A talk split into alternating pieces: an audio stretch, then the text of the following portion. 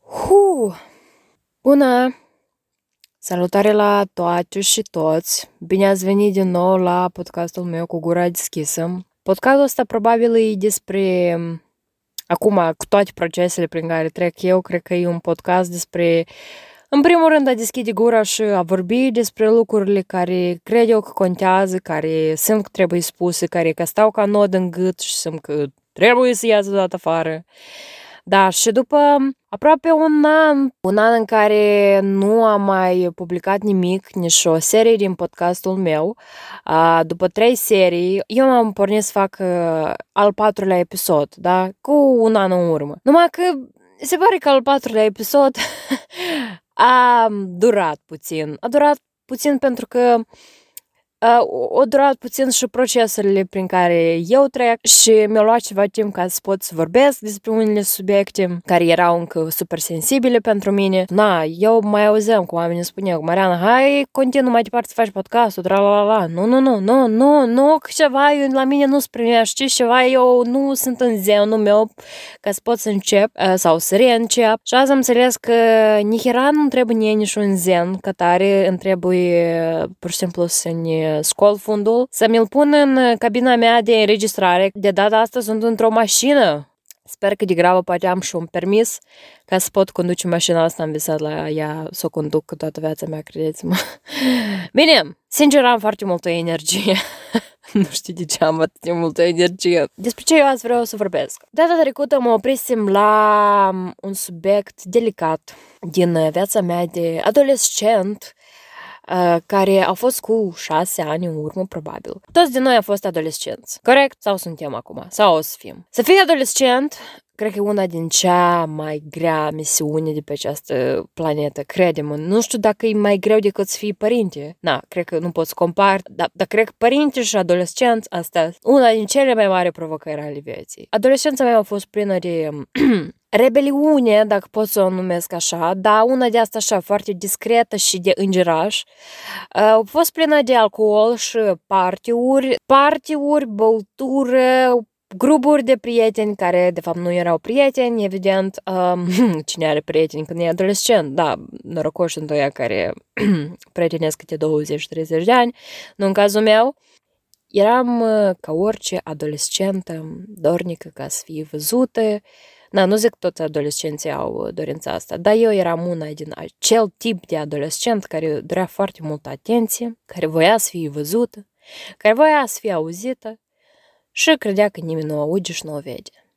Și că este evident urâtă. Deci zic evident că, na, ce adolescent se crede frumos. Na, când treci prin tranzitul ăla de la copil la adolescent, da, da, este, este transformarea așa, nu mereu floricele și lotusuri, lotusuri, lotuși, așa, da? Da, momentul sau etapa cea mai complicată a fost când o dat dragostea peste mine. Da.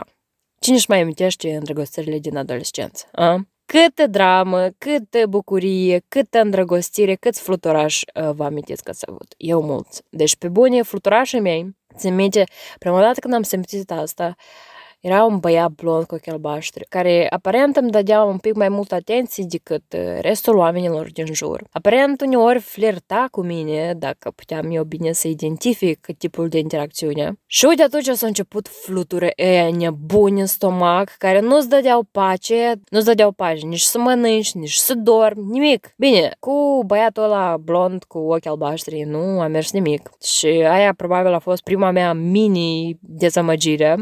Bun, am trecut relativ destul de ok peste această mini-dezamăgire. A venit uh, a doua persoană. Era băiatul ăsta care nu era blond și nici cu ochi albaștri.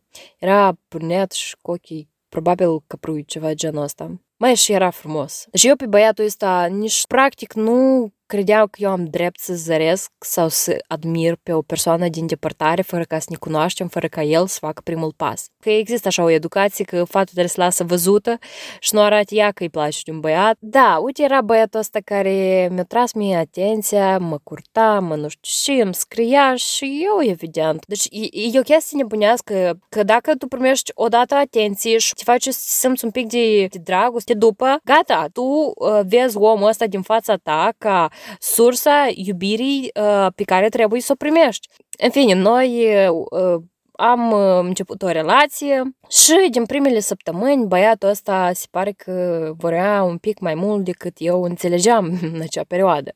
Un pic mai mult, asta evident mă refer la sex, la atingeri sexuale, la niște emoții dacă nu sunt emoții, niște sentimente, niște senzații sexuale care eu nu prea înțelegem ce sunt alea. Adică eu am trăit într-o familie ortodoxă și mama mea în continuare este, aparține acestei religii. Noi despre sex nu prea am vorbit în copilăria mea, în general despre sexualitate, deși mama mereu a fost super deschisă să vorbească despre multe chestii. Știți momentul ăsta, nu știu dacă voi vă amintiți primele voastre interacțiuni sexuale când cineva cumva a venit în spațiul vostru intim, cum s-a simțit asta când nimeni nu a mai pus, nu știu, mâna pe sânite sau pe, sau pe vulva ta sau pe penisul tău și acum cineva pentru prima dată și acel cineva, acest cineva nu-i mama, tata sau cineva din rude căruia era permis și era ok, Ăsta era un om străin de tine cu care vă știți maxim o lună și el acum pune mâna pe vulva mea. Eu probabil atunci am împietrit. Eu știu că nu am făcut nimic, a fost foarte multă rușine, la fel cum nu am făcut nimic nici în următoarele luni. Cât el continua să mă atingă și eu, evident, na, pot să spun foarte deschis și am acceptat deja faptul că eu simțeam foarte multă plăcere.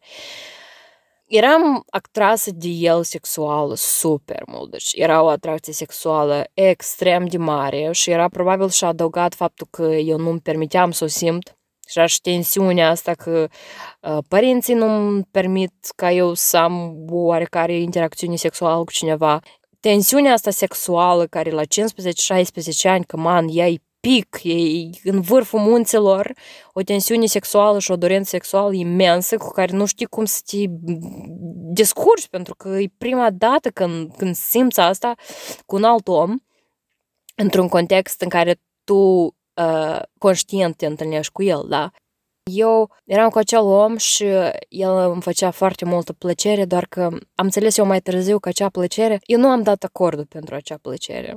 Eu n-am spus da, eu îți permit ca tu să vii în spațiul meu intim, să pui mâna pe mine și să-mi faci, să-mi produci plăcere. Pentru că corpul e corp. Nu contează dacă tu ești îndrăgostit sau nu de om. Plăcerea și acea senzație a corpului sexuală, ea o să fie prezentă chiar dacă tu ești super dezgustată sau dezgustat de atingerile acelei persoane. Corpul o să reacționeze instant, o să simtă excitare. Chestiile astea nu, ele nu sunt despre mie, nu-mi place de acest om sau eu nu cred că asta este corect, ca eu din cauza acestei persoane sau din cauza atingerilor eu să simt dorință sexuală, nu. Este pur și simplu despre un răspuns a corpului pe care el îl dă, vrei sau nu vrei. Pe uite, plăcerea era minunată, fenomenal, nu cred că am mai avut vreodată o asemenea plăcere, deci serios. Dar eu nu am dat acordul pentru ea. Eu pur și simplu nu am spus nimic. Și acum, haideți să luăm un pic altă perspectivă majoritatea persoanelor își spună probabil că, da, omul ăla a fost un abuzator complet care nu a întrebat cealaltă persoană dacă dorește acest lucru sau nu. E bine, eu mai târziu am înțeles în urma propriei experiențe unde am simțit că eu eram pe cale să abuzez o persoană inconștient, că uneori abuzul are loc în cele mai neclare situații și în cea mai neașteptată situație. Deci, tu poți să crezi că tu îi faci bine la acea persoană, și acea persoană pur și simplu să nu poată să zică nimic. Pentru că asta e felul ei de a reacționa la o anumită chestie. Și pentru că ea nu zice nimic, și pentru că ea nu zice că nu-i place, că nu vrea, sau pur și simplu nu-ți dă ție o claritate despre ce se întâmplă cu ea, tu decizi că, uite, așa e mai bine. Și atunci se întâmplă abuzul. Deci, crede-mă, eu, probabil cu un an în urmă, eram într-o interacțiune intimă cu o fată și la un moment dat, vorbind, am înțeles că ea nu-și dorește interacțiunea intimă și pentru mine a fost un fel de... Deci m-am simțit super vinovată, m-am simțit vinovată că nu am întrebat, că nu am făcut mai clar, dar lucrurile astea uneori pur și simplu, pur și simplu se întâmplă că se scapă din vedere, nu se vorbește, nu se... Abuzurile se întâmplă uneori în cele mai obișnuite situații în care nici prin cap să streacă că cealaltă persoană se simte abuzată. Pentru că abuzul, el e o, e o chestie care ține de sine. În primul rând, el ține de sine și de abilitatea sau dezabilitatea de a vorbi și de a-ți menține um, limitele și comunica ceea ce vrei sau ceea ce nu vrei. Evident că noi nu vorbim de cazurile în care uh, persoanele sunt obligate să aibă sex împotriva voinței lor, chiar atunci când ele comunică că nu doresc și oricum sunt viola, violate sau abuzate. Vorbesc aici de femei, bărbați, oameni în general.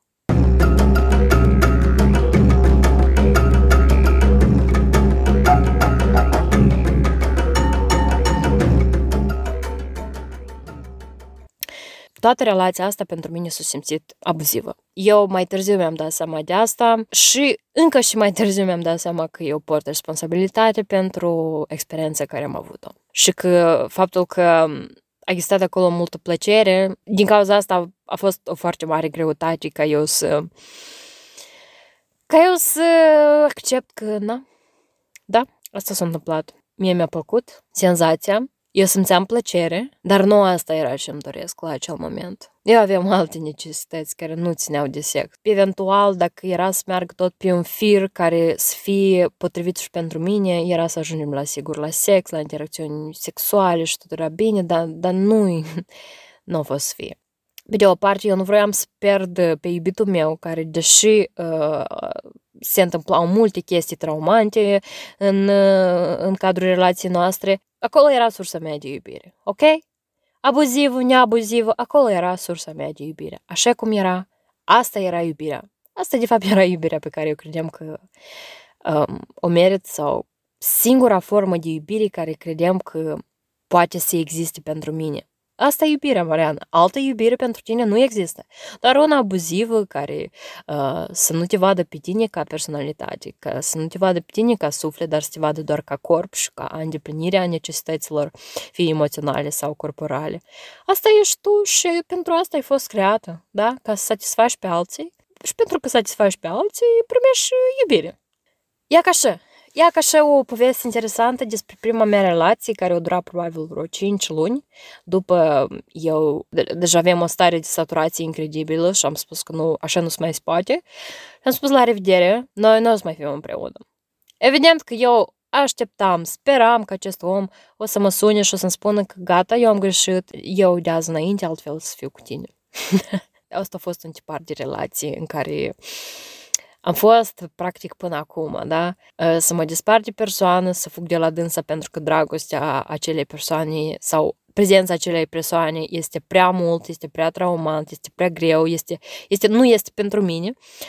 Să fug de acolo și după asta sper că persoana o schimbe, că persoana să-mi spună că tu de fapt ești important pentru mine, așa că hai eu să mă schimb și noi o să fim bine. Și eu în continuare să primesc deja o altfel de iubire, acea iubire care eu atât de tare îmi doresc, una care chiar să mă sunt iubită și valorată. Nu, evident, la 15-16 ani n-a fost să fie, noi ne-am despărțit, uh, au mai urmat niște împerecheri, dar după foarte puțin timp am înțeles că nu, trebuie să, să fie punct și atât.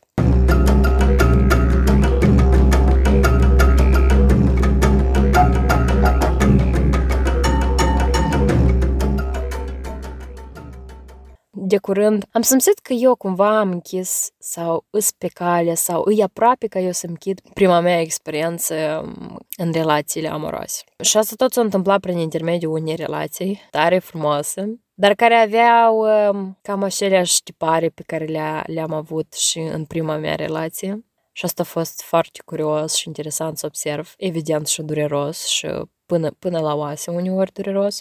Pentru că senzația constantă pe care am simțit-o a fost neiubirea, starea că nu sunt iubită nu sunt iubită și valorată în felul cum sunt eu, că trebuie să fac ceva, că trebuie să fiu într-un fel ca cealaltă persoană pe mine să mă iubească, că trebuie să fac niște chestii pe care eu nu le doresc ca cealaltă persoană să, mă, să, mă, să fie cu mine, să-mi dea iubirea. Eu trebuie să plătesc cumva ca eu să, să, să primesc în schimb iubire și iubirea e cu colț și iubirea e cu ghimp și ea o să mă rănească, dar eu să continui să o iau așa cum este. Cred că doar asta o merit. Poate trebuie să încep să înțeleg oamenii, să, să-i văd un pic peste aparență și peste mecanismele astea de apărare. Poate omul iubește, dar uite are felul ăsta de a iubi, poate mai târziu o schimbi, poate etc.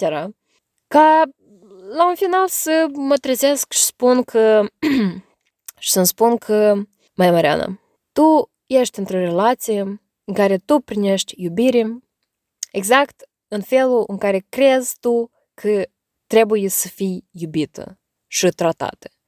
Adică abuziv față de tine, impulsiv, greoi și credeți-mă, asta nu este vorba despre altă persoană. Când zic abuziv, greoi, violent, nu vă duceți la altă persoană și să vă gândiți că aha, cealaltă persoană înseamnă că a fost abuzatorul sau abuzatoarea și, și din cauza lui sau ei tu așa te-ai simțit. Un abuzator și o supraviețuitoare se întâlnesc pentru a da la suprafață anumite lucruri despre sine. Da, abuzatorul meu a fost abuzator și eu am fost supraviețuitoare doar pentru că în felul ăsta eu m-am poziționat și în felul ăsta am avut eu nevoie probabil uh, ca să văd uh, lucrurile de mine ca să văd cât de mult eu pe mine nu mă iubesc și mă includ în relații care sunt total nepotrivite pentru mine. Mă includ în anumite comportamente doar ca să primesc un fel de iubire care el este complet, complet nepotrivit. Să mă includ în anumite roluri pe mine și să includ pe cealaltă persoană în roluri în care ambele sau ambii nu suntem uh, potriviți doar ca să, ce? Ca să primesc un fel de iubire care cred eu că merit, adică dureroasă.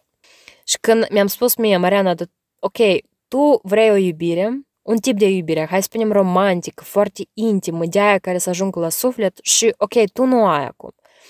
Dar uite, ai altă iubire acum. O iubire care vine, e tot e profundă, ea vine dintr-o prietenie, din un fel de compasiune, că am avut aceleași experiențe, dintr-un fel de înțelegere, când noi trăim uneori aceleași lucruri, dar tu ești gata să accepti felul ăsta de iubire. Și mi-am dat seama că, wow, Mm, mm, nu. Mie mi-e foarte greu. Eu încerc să mă uit la dânsa, dar e greu, greu de acceptat. Când inima mea este super închisă, închisă cu lăcata, cu cheița și aruncată cheița în nu știu care ocean, pentru că există acolo mult frică. Mult frică de a fi rănită. Pentru că odată, mică, probabil, e ca, tu ți-ai dat iubirea și te-ai fost rănită pentru asta. Nu suntem capabili nu putem să simțim iubire chiar și atunci când o vrem, când, când, când tragem după dânsa, când, când ne atragem la dânsa, noi nu putem să o simțim pentru că vin în cale multe straturi de mecanisme de apărare, de emoții de tipul ură, furie, tristețe și scârbă și dezgust și de toate. Multe, multe straturi, multe care acoperă iubirea iubirea noastră care e mereu a fost acolo și a fost atât de pură și pe care noi am închis-o ca să o protejăm, ca să ne protejăm pe noi. Și noi, de fapt, facem foarte multe lucruri ca să ne protejăm și asta e tare fain, dar cred că trebuie un pic să ne evoluăm metodele de a fi protejați, pentru că în încercarea de a ne proteja, noi de fapt ne facem mai mult rău uneori. Da, vă amintiți exemplu cu, cu, cu părinții care își protejează copiii și ajung, îi închid în casă ca și nu văd lumea pentru că părinții își fac griji. Hai noi să fim tipul ăla de părinți pentru noi, care ne protejăm pe sine, dar într-un fel în care nu ne va izola de lumea exterioară, într-un fel în care ne va ajuta să ne conectăm cu lumea exterioară și în același timp cu noi înșine, pentru că noi ne conectăm cu lumea exterioară prin noi înșine. Prin alți oameni eu mă cunosc super mult pe mine. Prin alți oameni eu ajung la mine, la durerea mea, la inima mea, la dragostea mea. Prin alți oameni eu atât de mult înțeleg despre toate vulnerabilitățile pe care le am și atât de mult înțeleg despre frica mea de oameni. Eu vreau să simt iubirea. Eu vreau să fiu iubită. Eu vreau să iubesc. dar sincer, așa, fără manipulări, fără jocuri. Și dau seama că asta e super greu pentru mine. Și îmi dau seama că eu asta nu pot să fac singură, că eu să am nevoie de experiență și oameni ca să pot să ajung la acest nivel în care să-mi deschid inima cu greu, cu, cu frică. Cam atât de la mine pentru astăzi. Nu știu când o să mai apară un alt uh, episod. Asta a fost ca o... ca un izvor care în sfârșit, după un blocaj super mare care l-a avut nu știu unde, de pământ și de toate multe mizerii, acum a făcut și a ieșit apa afară. Și acolo a ieșit cu mizerii, cu multe chestii și încet, încet, încet se limpezește. Eu îți mulțumesc foarte mult că ai fost cu mine până aici. Nu știu dacă vreau să-ți doresc iubire. Tu decizi. Poate tu la acest moment ai hotărât că nu vrei iubire. Poate tu la acest moment dorești să ai iubire mai mult ca niciodată. Poate tu la acest moment vrei să iubești sau să fii iubit așa cum n-ai simțit niciodată că vrei. Eu nu știu în ce loc tu te afli acum, dar să știi că iubirea mereu este în tine.